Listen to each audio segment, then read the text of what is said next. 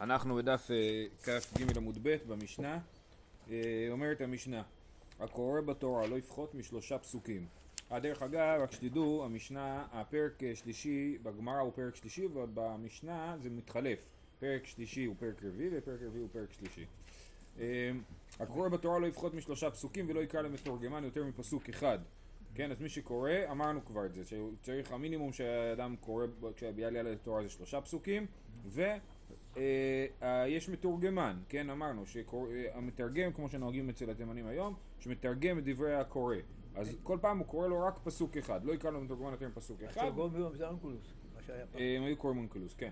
ובנביא שלושה. בנביא אפשר לתת למתורגמן לקרוא, קוראים שלושה פסוקים ונותנים למתורגמן לתרגם. הנקודה היא שהמתורגמן לא קורא מתוך אונקלוס, הוא מתרגם בעל פה, כן?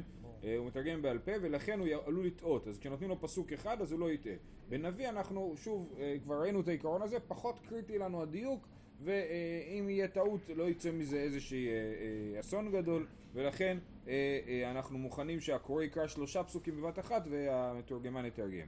היו שלושתן שלוש פרשיות, קוראים אחד אחד. אם גם בנביא, כשהשלושה פסוקים הם פרשיות נפרדות אז לא מחברים ביניהם אלא קוראים כל פסוק בנפרד.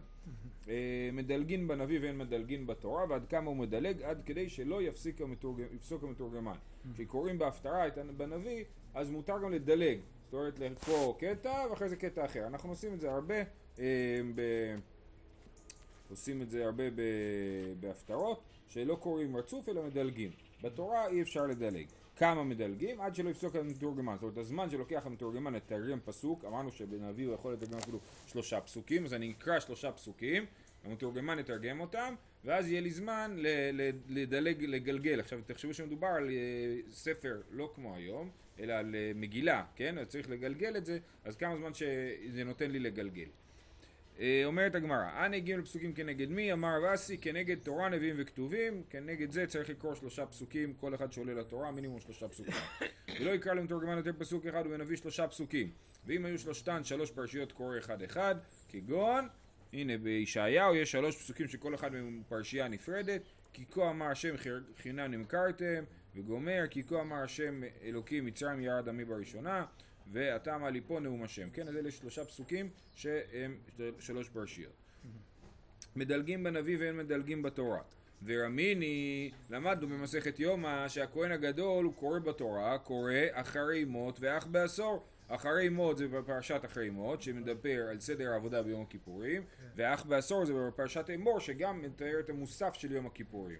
אז הנה אנחנו רואים שהכהן הגדול מדלג כשהוא קורא בתורה מאחרי מות לאח בעשור, כן? אם אתם רואים בצד זה מפרק ט"ז לפרק כ"ג בספר ויקרא. ורק המדלג, אמר אביי לא קשיא, כאן בכדי שיפסוק התורגמן וכאן בכדי שלא יפסוק המתורגמן. זאת אומרת, מה שכתוב שמותר לדלג בנביא זה גם אם הוא מדלג יותר מכדי שיפסוק המתורגמן, אבל פה הוא מדלג רק קצת, רק 8 פרקים, ופה המתורגמן לא מספיק לתרגם הכל. אומרת הגמרא, מה פתאום? ועל הקטני מדלגים בנביא ואין מדלגים בתורה, ועד כמה הוא מדלג? עד כדי שלא יפסוק התורגמן. מכלל דה בתורה, כלל כלל לא. זאת אומרת, במפורש המשנה אומרת שהדילוג בנביא הוא עד כדי שלא יפסוק המתורגמן. סימן שבתורה אפילו בתוך הזמן הזה אסור לדלג. אמר רביי לא קשיא, כאן בעניין אחד, כאן בשתי עניינות. אם יש עניין אחד, אז בתורה מדובר פה על עניין אחד, אחרי מות ואח בעשור, זה אלה שניהם פרשות שעוסקות בעבודת בית המקדש ביום הכיפורים. אז בעניין אחד מותר לדלג מפרשה לפרשה, ושלא יפסוק המתורגמן. כי אז לא יתברבר. כי אז... זה אותו עניין. בוא נראה מה, כן, ככה רש"י מסביר ששניהם מדברים בדבר אחד ואין כאן טירוף הדעת. נלקח, כי לא מפסיק התורגמן, מדלג. שהרי שניהם בעניין יום כיפור מדברים. והמשנה שלנו שאמרה שמותר לדלג מעניין בעניין בנביא ואסור לדלג בתורה מדברת על דיוק מעניין לעניין, לא באותו עניין. וזה מותר רק בנביא, ושוב אנחנו פחות חוששים לטירוף הדעת בנביא, לא בגלל שפחות מתבלבלים, אלא שפחות מטריד אותנו אם יתבלבלו. טירוף הדעת אצלהם במקרה זה נשען של בלבול, לא? בלבול, כן, טירוף הדעת זה בלבול, כן. אלא מה הבעיה לא קשה, כאן בעניין אחד, כאן בשתי עניינות, והתניא פה זה בניחותא, זה לא בלשון קושייה, אלא בניחותא, מדלגין בתורה בעניין אחד, ובנביא בשני עניינים, וכאן בכדי שלא יפסוק המתורגמן. תניא אידך, יש עוד ברייתא בנושא, אין מדלגים מנביא לנביא. מה שכתוב שמדלגים, הכוונה היא בתוך אותו נביא. בישעיהו, אני יכול לדלג מישעיהו לישעיהו, אבל לא מישעיהו לירמיהו. ונביא של 12 מדלג, כן, ב-12 כן, ב-13 כן מדלגים מנביא לנביא, כי הם קצרים. ובלבד שלא ידלג מסוף הספר לתחילתו. הדילוג חייב להיות דילוג קדימה ולא דילוג אחורה. זה גם כלל, וככה באמת נוהגים בחלק מההפטרות. אם אני לא טועה, בשבת תשובה קוראים בסוף הושע, ואחרי זה מדלגים למיכה כמה פסוקים. כן, אז זה דילוג מנביא לנביא בתריסר, לפי הסדר ולא למפרע. זהו, זאת הייתה המשנה הזאת. המפטיר בנביא, הוא פורס על שמה, והוא עובר לפני התיבה, והוא נושא את כפיו. אם היה קטן, אביו או רבו עוברים על ידו. אז יש פה ככה, הגמרא תתווכח למה מגיע למפטיר בנביא פרס, אבל בכל אופן המפטיר בנביא יש לו את הזכות להיות פורס על שמה ולעבור לפני התיבה. אתמול הסברנו שפורס על שמה זה מציאות שבה אדם כבר התפללו והוא רוצה להשלים את התפילה, אז הוא עולה ואומר קדיש ברכו וקדושה. פה זה לא נראה ככה בדיוק, וכנראה שפה הפורס על שמה הכוונה היא מי שמברך, מי שהוא החזן של ברכות קריאת שמע וקריאת שמע, ועובר לפני התיבה זה מי שהוא החזן בחזרת השץ, כן? אז המפטיר בנביא הוא גם זה שקורא בתורה, סליחה, הוא גם זה שעובר לפני התיבה, וגם זה שפורס על שמה, שמתחזן בשמה. אז ידעו מראש. אז זהו, אז לכאורה זה משונה, כי לכאורה המפטיר בנביא הוא קודם כל, הוא קודם חזן ואחרי זה מפטיר בנביא, אז גם הניסוח הוא משונה. אומר רש"י, המפטיר בנביא, מי שרגיל להפטיר בנביא, תקנו חכמים שיהיה פורס את שמה. זאת אומרת, יש את היהודי שהתפקיד שלו זה מפטיר, אז אמרו לו שהוא גם יהיה פורס את שמה. זאת אומרת, זה לא מישהו שיש לו איזה הזכרה או משהו כזה. לא, לאו דווקא, כן. אבל זה כן ידוע. כן, נכון, לכן, אם מישהו שיש לו הזכרה, אז דווקא דומה טובה, כי הוא יודע שהוא יהיה חזן, שהוא יעלה למפטיר, נכון? כמנהג, יודעים, יש הבדל בדבר הזה בין חסידים לליטאים, אני לא סגור בדיוק, אבל יש כאלה שעולים בשבת לפני היורצייט, ויש כאלה בשבת אחרי היורצייט. בכל אופן, אז הוא זה שפורס את שמה, שוב, הגמרא תסביר למה. והוא נושא את כפיו, זה משפט מאוד קשה. מה זה קשור? הוא נושא את כפיו, כהן נושא את כפיו. יש כאלה שבאמת אומרים שהמשפט הזה לא היה צריך להיות פה, והוא פשוט התגלגל מההמשך. אם הוא כהן. אם הוא כהן, הוא נושא את כפיו בכל אופן, בלי קשר אם הוא הפטיר בנביא או לא הפטיר בנביא. מה הקשר כאילו להפטיר בנביא?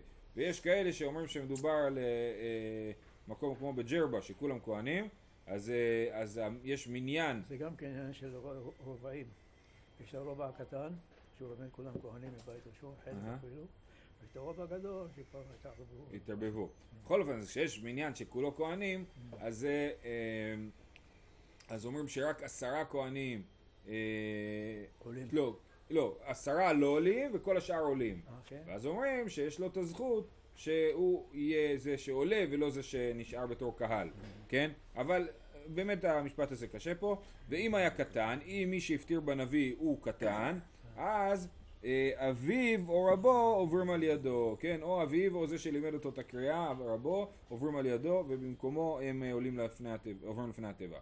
קטן קורא בתורה ומתרגם, אבל אינו פורס על שמה ואינו עובר לפני התיבה. זה בדיוק קשור לדבר הקודם. הוא יכול לקרוא בתורה, אבל לא יכול לפורס על שמה ולעבור לפני התיבה, ולכן אביו או רבו עוברים על ידו. ואינו נושא את כפיו. קטן לא נושא את כפיו. בפועל היום יש בזה כל מיני מנהגים. בוודאי שקטן לבד לא יכול לשאת את כפיו, כן? יש כאלה שנוהגים שאם האבא... קטן זה קשור לבר מצווה או לא קשור? בר מצווה, כן. יש כאלה שנוהגים שאם הקטן, אם כבר יש מבוגרים, אז גם הקטן עולה, ויש כאלה שנוהגים שאפילו אם יש מבוגרים, הילד כהן לא עולה עד הבר מצווה בכלל, לא זה. ויש כאלה שנוהגים ממש מגיל 3 להתחיל לעלות. יש בזה באמת הבדלי מנהגים גדולים. פוחח זה מישהו שהוא לא לבוש כמו שצריך, יכול להיות שהבגדים שלו קרועים, יכול להיות שסתם הוא לובש מכנסיים קצרים וגופייה, אבל זה מישהו שהבשר שלו נראה דרך הבגדים והוא לא לבוש כמו שצריך.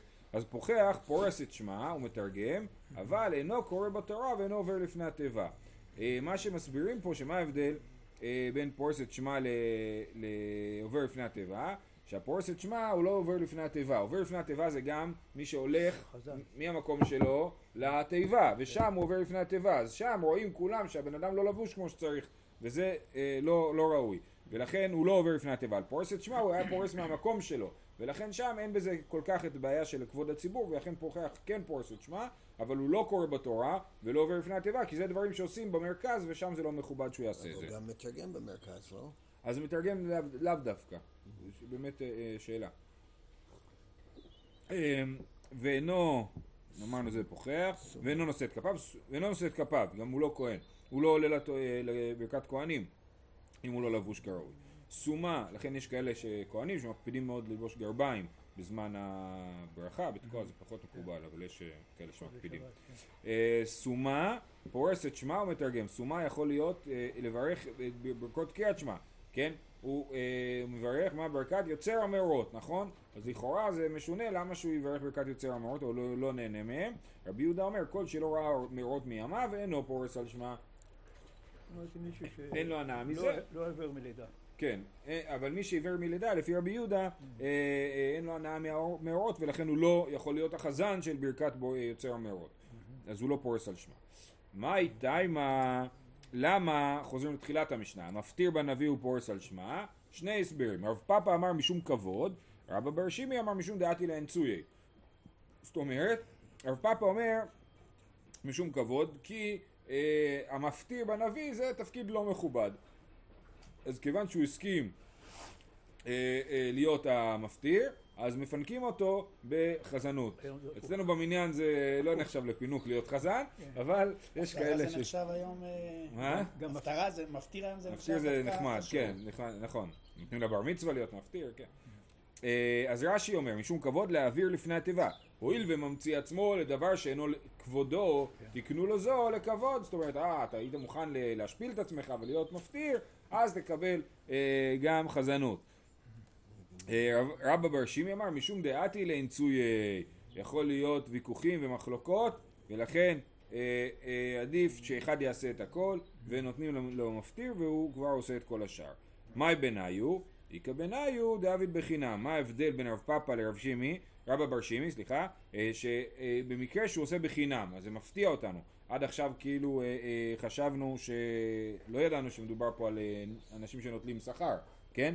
אבל באמת לפי זה הגמרא אומרת יש הבדל. במצב שאנשים נוטלים שכר, אז עדיין אומר דוד בחינם, אומר רש"י, הבא לעבור לפני התיבה אינו נוטל שכר. דהכה אינצוי איליקה משום כבוד איקה. למה שאנשים יריבו על החזנות? למה שמי שירצה להיות חזן? אם מקבלים על זה שכר, ולכן אם מקבלים שכר על החזנות אז יש חשש למריבה. אבל שכר הכוונה כסף? כן, סליחה, כשאנשים לא מקבלים שכר, כשאנשים עושים בחינם, אז למה שהם יריבו על זה? הם לא יריבו על זה, ולכן מי שקורא במפטיר הוא לא קורא את ה... הוא לא עובר לפני התיבה. אבל למי שאמר שזה סיפור של כבוד, כבוד זה עדיין קיים גם שהוא עושה בחינם. כן, יש כאלה, אני לא יודע אם אתה שמעת על זה, אבל יש חזנים שלוקחים כסף על החזנות שלהם. אז זה מגיע להם גם. אז זה, כן. בעיקר בימים נוראים. בעיקר בימים נוראים, כן. יש כאלה שהם גם בשבתות, יש, האמת, יש לי קרוב משפחה שהוא החזן של ישורון. העבודה שלו, החזן של ישורון כבר 50 שנה. כן, אבל זה מנהג של היקם. אז אתה רואה, לא, אז אתה רואה שזה קיים כבר פה, בגמרא. בקהילות בחול גם הספרדים הרבה. כן, אבל אתם רואים שזה כבר קיים. זה הכל לפי היראת שמיים של הקהילות. אז אתם רואים שהמנהג הזה כבר קיים, בגמרא לא מביעים על זה עמדה, אם זה טוב או לא טוב, זה פשוט חילוק. יש כאלה שעביד בחינם ואיליקה לאנצויה, ויש כאלה שעביד בשכר ואיליקה לאנצויה. יפה. תנן. רוצים להוכיח, ואם היה קטן אביו או רבו עוברים על ידו. אמרנו במשנה שאם הקטן הפטיר אז אביו או רבו עוברים על ידו. אם אמרת משום נצויי, קטן בר נצויי הוא, מה לא יכול להיות שהחשש הוא חשש של מריבה, שהרי קטן לא יריב, אז מה שייך מריבה? אומרת הגמרא, לא נכון, גם לשיטתך זה לא יסתדר, אלא מאי? משום כבוד, מה תגיד לי? שזה סיפור של כבוד? קטן בר כבוד הוא? זה בכלל לא... כן, לא, אבל זה נכון, הקטן עולה למפתיר, אומר תודה שנתנו לו מפתיר, הוא לא אומר, למה לא נתנו לי משהו יותר מכובד, נכון? אלא איקה, כבוד אביו הוא כבוד רבו, אביו ורבו, הבן שלי הוא הפתיר, אז מגיע לי להיות חזן, ולכן אנחנו קבענו שאפילו אם הקטן עובר מפתיר, אז האביו או רבו עוברים לפני התיבה. אם ככה, אז תגיד גם לענייננו, ההכנה מאיקה נצוי, אביו ונצוי רבו, כמו שאמרת שהקטן לא מרביץ, אבל כמו שאמרנו שהקטן אין לו כבוד, אבל לאביו ורבו יש כבוד, אז גם נגיד שהקטן לא מרביץ, אבל אבא ואמא, אביו ורבו יכולים להיכנס למריבה, ולכן התקנה הזאת, אפילו במקרה שהקטן מפתיר, אביו ורבו עוברים לפני התיבה במקומו. זהו, זה העניין של המפתיר בנביא, הוא זה שעובר לפני התיבה. ממשיכה המשנה, פוחח פורס על שמה, בא מיני אולה בא רב מהבית. קטן פוחח, מהו שיקרא בתורה? רש"י מסביר, גדול פוחח הוא דאסור משום ולא יראה בך ערוות דבר, אבל קטן אינו מזהר. או דילמה לא פליג מתניתין בין קטן לגדול. זאת אומרת, לפי האבה אמינה של אולה ברב, ששואל את אביי, הוא אומר, למה פוחח לא יכול לקרוא את שמה? כי נראה בו ערוות דבר. יש פה איברים שאמורים להיות מוצנעים והם גלויים, ולכן הוא לא יכול לעבור לפני התיבה. אבל אם הוא קטן, ובקטן אנחנו חושבים שעד גיל מסוים אין דין של ערווה בקטן, אז יהיה מותר לקטן פוחח לקרוא בתורה. אמר לי, אם אתה הולך איתי ככה ותיבא אילך ערום, תגיד שקטן ערום יכול לקרוא בתורה בגלל שאין בו ערווה. אלא ברור שזה לא נכון, וברור שזה לא דין של ערווה. ערום הייתה עם הלא משום כבוד הציבור, החנם עם משום כבוד הציבור. אז זה עניין של כבוד הציבור ולא עניין של ערווה, ולכן אפילו קטן פוחח לא יכול לעבור לפני הטבע. גם מה זה בגדים קרועים? דווקא במקומות הצנועים, זה כאילו נכון. החזה והידיים זה נקרא ערווה? הם שעבורים קצועים, היום. כן, אבל צודק. מי ששעבורים קצועים, שם על הפתלית, אפילו שהוא לא... נכון, אבל מה שהרב מרדכי אומר זה שזה לא קשור לערווה. אתה צודק, אני חושב, כנראה שזה מה שהוא שואל אותו. ככה לפחות, ככה רש"י מסביר, ואני חושב שהוא הגיע לזה מהתשובה, תיבא אילך ערום כאילו. אבל אין החינם, אפשר להסביר אחרת. סומה פורס על שמם, זה סיפור יפה. תניא, אמרו לו לרבי יהודה, הרבה ציפו או צפו לדרוש במרכבה ולא ראו אותם מימיהם. רבי יהודה אמר שעיוור שלא ראה מראות מימיו לא יכול להיות חזן בברכות קריאת שמע. אז אומרים לו, תראה, הרבה צפו לדרוש במרכבה, כן? זה צופה במרכבה, זה ביטוי שגם נראה אותו בעזרת השם במסכת חגיגה. אז ולא ראו אותם מימיהם, זאת אומרת, הם ניסו, הם השתדלו, הם התאמצו לראות את המרכבה ולא הלך להם. אז מה, הם לא יכולים לקרוא בהפטרה של מתי קוראים במרכבה? בפסח נדמה לי, לא? לא יכולים לקרוא על המרכבה. ורבי יהודה, התם באובנתה דליבה תעליה מילתא, והקה מכוון וידע, אך משום הנאה ובעלית להנאה. זאת אומרת, פה מדובר בעניין של מרכבה, זה תלוי בהבנת הלב, והאדם מתכוון ומנסה לדעת, ומנסה להבין את זה, ולכן הוא יכול לקרוא במרכבה. לעומת זאת, ברכת יוצר המורד היא בכלל ברכה של הנאה, כן, יש בעניין של הנאה, ופה אין לו פשוט הנאה, אין לו הנאה מהמאורות לעיוור. ורבנן, איתלה הנאה, רבנן חושבים שלעיוור יש הנאה במאורות, כרבי יוסי. אני חושב שזה סיפור מפורסם. דתני אמר רבי יוסי, כל ימיי הייתי מצטער על מקרה הזה, והיית ממשש בצהריים כאשר ממשש העיוור באפלה. מה זאת אומרת העיוור באפלה? העיוור בצהריים ובאפלה אותו דבר מבחינתו. אז מה, וכי מה אכפת לי לעיוור בין אפלה לאורה? עד שבא מעשה לידי, פעם אחת הייתי מהלך באישון לילה ואפלה, כן, זה שוב אותה אפלה, וראיתי סומה שהיה מהלך בדרך ואבוקה בידו. אמרתי לו, בני, אבוקה זו למה לך? אמר לי, כל זמן שהאבוקה בידי, בני אדם רואין אותי ורצילין אותי מן הפחתין ומן הקוצין ומן הברקנין, כן? הפחתים זה בורות וקוצים וברקנים זה קוצים. אז הוא אומר, יש לי יתרון באור, כי באור אנשים עוזרים לי, הם רואים אותי ועוזרים לי. לעומת זאת בחשיכה לא רואים אותי ולא עוזרים לי, ולכן הוא הדליק אבוקה. אז מכאן אנחנו רואים שלעיוור יש הנאה מהמאורות, ולכן הוא יכול לברך ברכת יוצר המאורות. אבל אין קשר בין חשיכה ואפלה עכשיו. לא הבנתי. לפניכן דיברו על ההבדל בין... עיוור ממשש באפלה. אפלה זה חושך. כן. זה אותו מילה? כן, זו מילה נרדפת, אני חושב, כן. הלאה. כהן שיש בידיו מומין, לא יישא את כפיו. רבי יהודה אומר, אף מי שהיו ידיו צבועות, סטיס, לא יישא את כפיו, לפני שעה מסתכלים בו. אז הכהן, זה לא טוב אם הידיים שלו מושכות תשומת לב.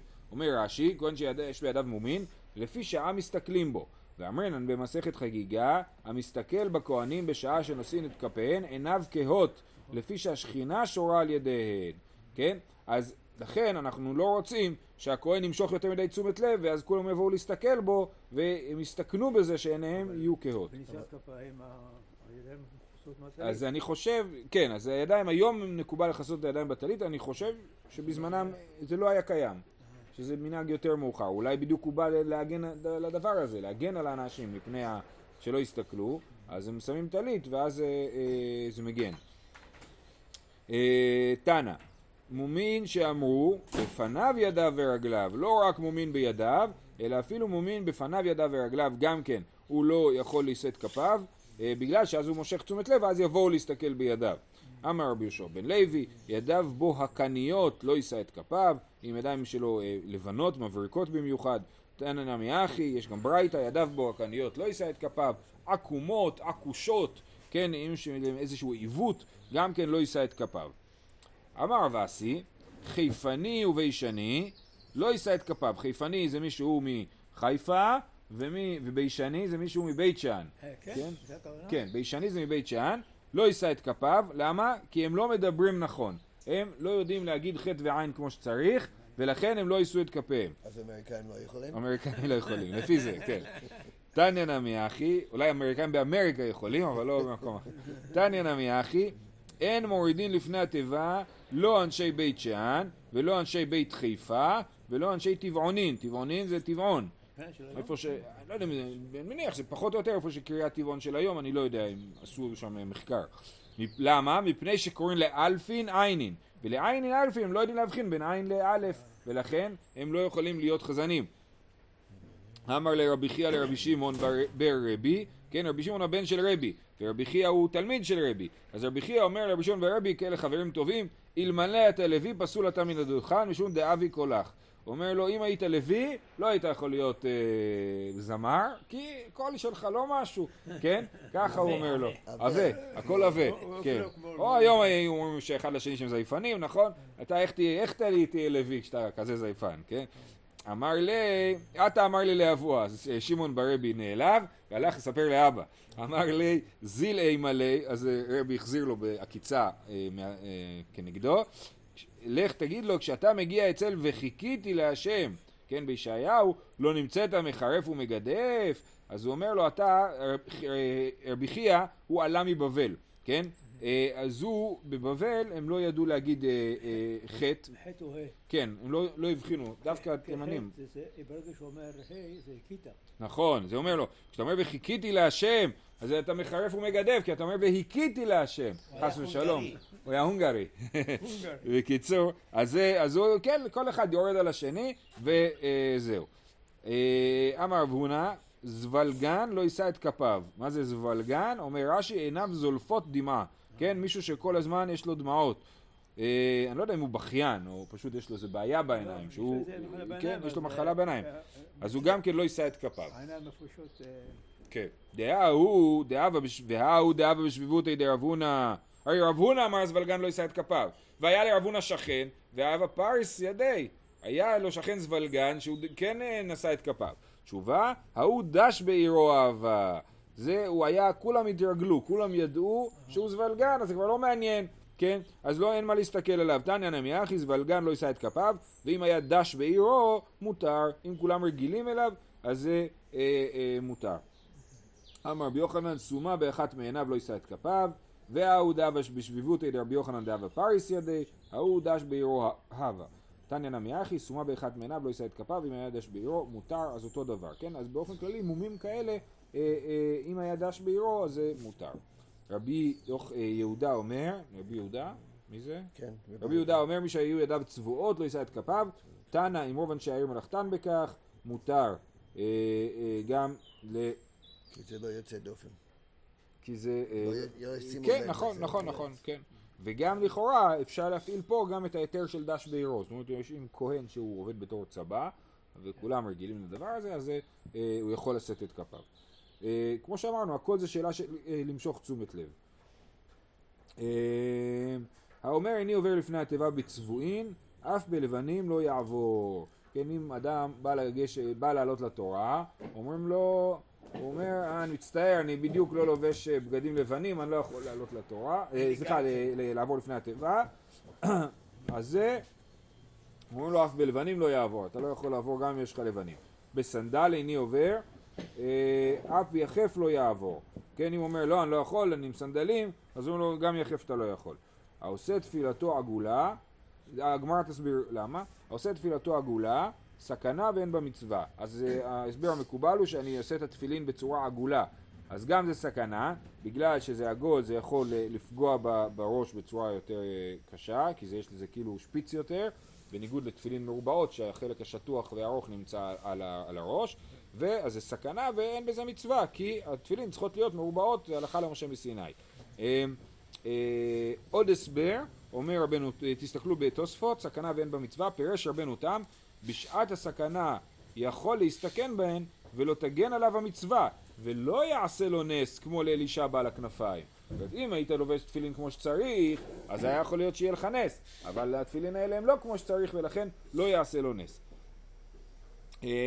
זה הסכנה ואין במצווה. נתנה על מצחו או על פס ידו, הרי זו דרך אמינות. אם אני שם את התפילין על המצח, התפילין צריכות להיות מעל קו השיער, שהתפילין מגיעים עד קו השיער, זה הסוף של התפילין מגיע לקו השיער. אם אני שם את התפילין על המצח, כי זה דרך מינות. למה זה דרך מינות? כי המינים קוראים כתוב בין עיניכם, בין עיניכם איפה? זה ממש במצח, כן? וחכמים למדו שזה צריך להיות לא על המצח אלא על הראש, ולכן אם התפילין נמצאים על המצח זה דרך מינות. אותו דבר על פס ידו, אני שם את התפילין על כף היד במקום לשים אותם על הזרוע, גם זה דרך מינות. ציפן זהב ונתנה על בית אונקילי שלו, הוא ציפה את התפילין זהב ונתן אותה על השרבול, אז יכול להיות שזה במקום כאילו וו צריך להגיד פה או, כן? זאת אומרת להגיד ציפן זהב או נתנה על בית אונקילי שלו, אבל יכול להיות שבאמת זה אמירה כללית, מי שלוקח את התפילין שלו, מצפה אותם זהב ושם אותם על השרבול בשביל שכולם יראו, כן? הרי זה דרך החיצונים, כן? זה דרך החיצונים שמחצינים את עצמם כל הזמן. הם מראים כלפי חוץ את הדבר. אבל הם לא אומרים שזה אסור. נכון. אבל נכון. באמת אנחנו לא עושים את זה. התרה בתלית. מה? התרה בתלית, יש בזה צד כזה, כן. אבל כאן, נכון, עכשיו אמרו לך אמר שהם לא אומרים שזה אסור, אבל תסתכלו ברש"י, ציפן זהב, נעמי, כתיב למען תהיה תורת השם בפיך, שיהיה הכל מבהמה טהורה. אז לכאורה, הבעיה בדבר הזה, זה שזהב זה לא מבהמה טהורה, אבל לכן יוצא שאם בתלית, שאין שום עניין כזה שזה יהיה מהמותר בפיך, אז מותר לשים כל מיני קישוטים. אבל דווקא, סתם, אבל זה דווקא מעניין, כן, החסידים נהגו, דווקא מעניין, אבל באמת שאומרים זה דרך החיצונים, כאילו, דרך חיצונים זה ביטוי מאוד נדיר, אני חושב, במשנה. וזה נראה. זה מובלט מול כפירה. נכון, מול מינות, היה זה דרך מינות, היה זה דרך חיצונים. אז מישהו מסתכל מבחוץ, חושב שהכל זה איך דברים נראים, ולא איך מה דברים באמת. מה הייתה אימה? למה מי שאומר אני עובר לפני התיבה בצבועים אף בלבנים לא יעבור? חיישינן שם אמינות נזרקה בו. הוא פתאום מקפיד על כל מיני מנהגים שאנחנו לא מקפידים עליהם. מעניין אותי, בשטיינזלס פה יש איזה נוסח אחר? אותו דבר. אמינים, אומר רש"י, אמינים עובדי עבודה זרה מקפידים בכך. העבורת הזה שצריך ללבוש לבן, זה של אמינים. כן? למרות זה מעניין, דווקא היום יש מקובלים שנוהגים בשבת נגיד ללכת שהכל לבן, כן? אבל הוא אומר, אם אתה מקפיד, אתה אומר, אני לא יכול לגשת לפני התיבה בגלל שאני לא לובש לבן, אז אומרים לו, אתה מין, אתה אפילו בלבן לא יכול לעבור. יש גם הפוך, כאלה שמין לך חליפה. נכון, כן. יש כאלה שלפני העמוד כתוב. אני סתם, מחשבה שהייתה לי, אני לא יודע אם זה נכון, אבל אני חשבתי אולי לקשר את זה לאיסיים או לכת קומראן, שהם מאוד הקפידו על טהרה, ואולי, אני לא יודע אם יודעים דבר כזה, הם הקפידו על בגדים לבנים, אולי זה הכוונה, שדרך מינות כאילו מה... הצד הזה של הכיתות האלה, יש מאוד הקפידו על טהרה. אבל גם זה בעצם זה שאתה עושה תנאי. כן. אם אתה אומר רק ככה אני אתפלל, כן. הסימן שאתה לא בטוח שאתה מאמין בתפילה שלנו. הבנתי, מעניין, אוקיי. הוא ממציא הלכה. כן. הוא ממציא הלכה, אז מה, אתה המשחק כנראה זה ספר שאנחנו לא מכירים. לא מכיר, כן, לא שמענו על הכלל הזה. תציל את הקיצות שולחן עבור ספר, מי נתן הסכמה. טוב, הלאה, עושה תפילתו עגולה, סכנה ואין במצווה. לימה תנינא לרד איתנו רבנן, תפילין מרובעות, הלכה למשה מסיני, ועם הרבה בתפרן ובאלכסונן. אז הוא אומר, אז לכאורה מה שכתוב פה, שעושה תפילתו עגולה, זה מתאים למה שכתוב בברייתא, שתפילין מרובעות, הלכה למשה מסיני. ואמר רבא, מה זה מרובעות? בתפרן ובאלכסונן, זאת אומרת, זה צריך להיות גם באלכסון ריבוע וגם, אז לכן זה אומר ריבוע מדויק, כן? אז אז אומרים, הנה, אז לימה, זאת אומרת, האם נאמר שהברייתא כבר בעצם כתובה במשנה, אמר פאפה מתניתין דאבידה כאמגוזה, זאת אומרת, אמגוזה זה אגוז, אז זה, אומר, זה לא מוכיח, המשנה אפשר להסביר שמה זה שכתוב תפילתו עגולה, זה לא טוב, כי זה כשהיא ממש עגולה כמו אגוז, כן? אבל אי אפשר ללמוד מהמשנה שלנו שזה צריך להיות ריבוע מדויק בתפרנו ואלכסונן, ולכן זה לא מה שכתוב. זאת אומרת, הברייתא היא לא מה שכתוב במשנה שלנו, הברייתא היא עוד יותר מחמירה. זאת אומרת, המשנה אמרה שלא יהיה בצורת אגוז, והברייתא פרטה והסבירה שצריך שהם יהיו מרובעות לחלוטין, ואז רבא אמר בתפרנו ואלכסונן. בסדר? זהו, שיהיה לכולם יום טוב. תודה רבה.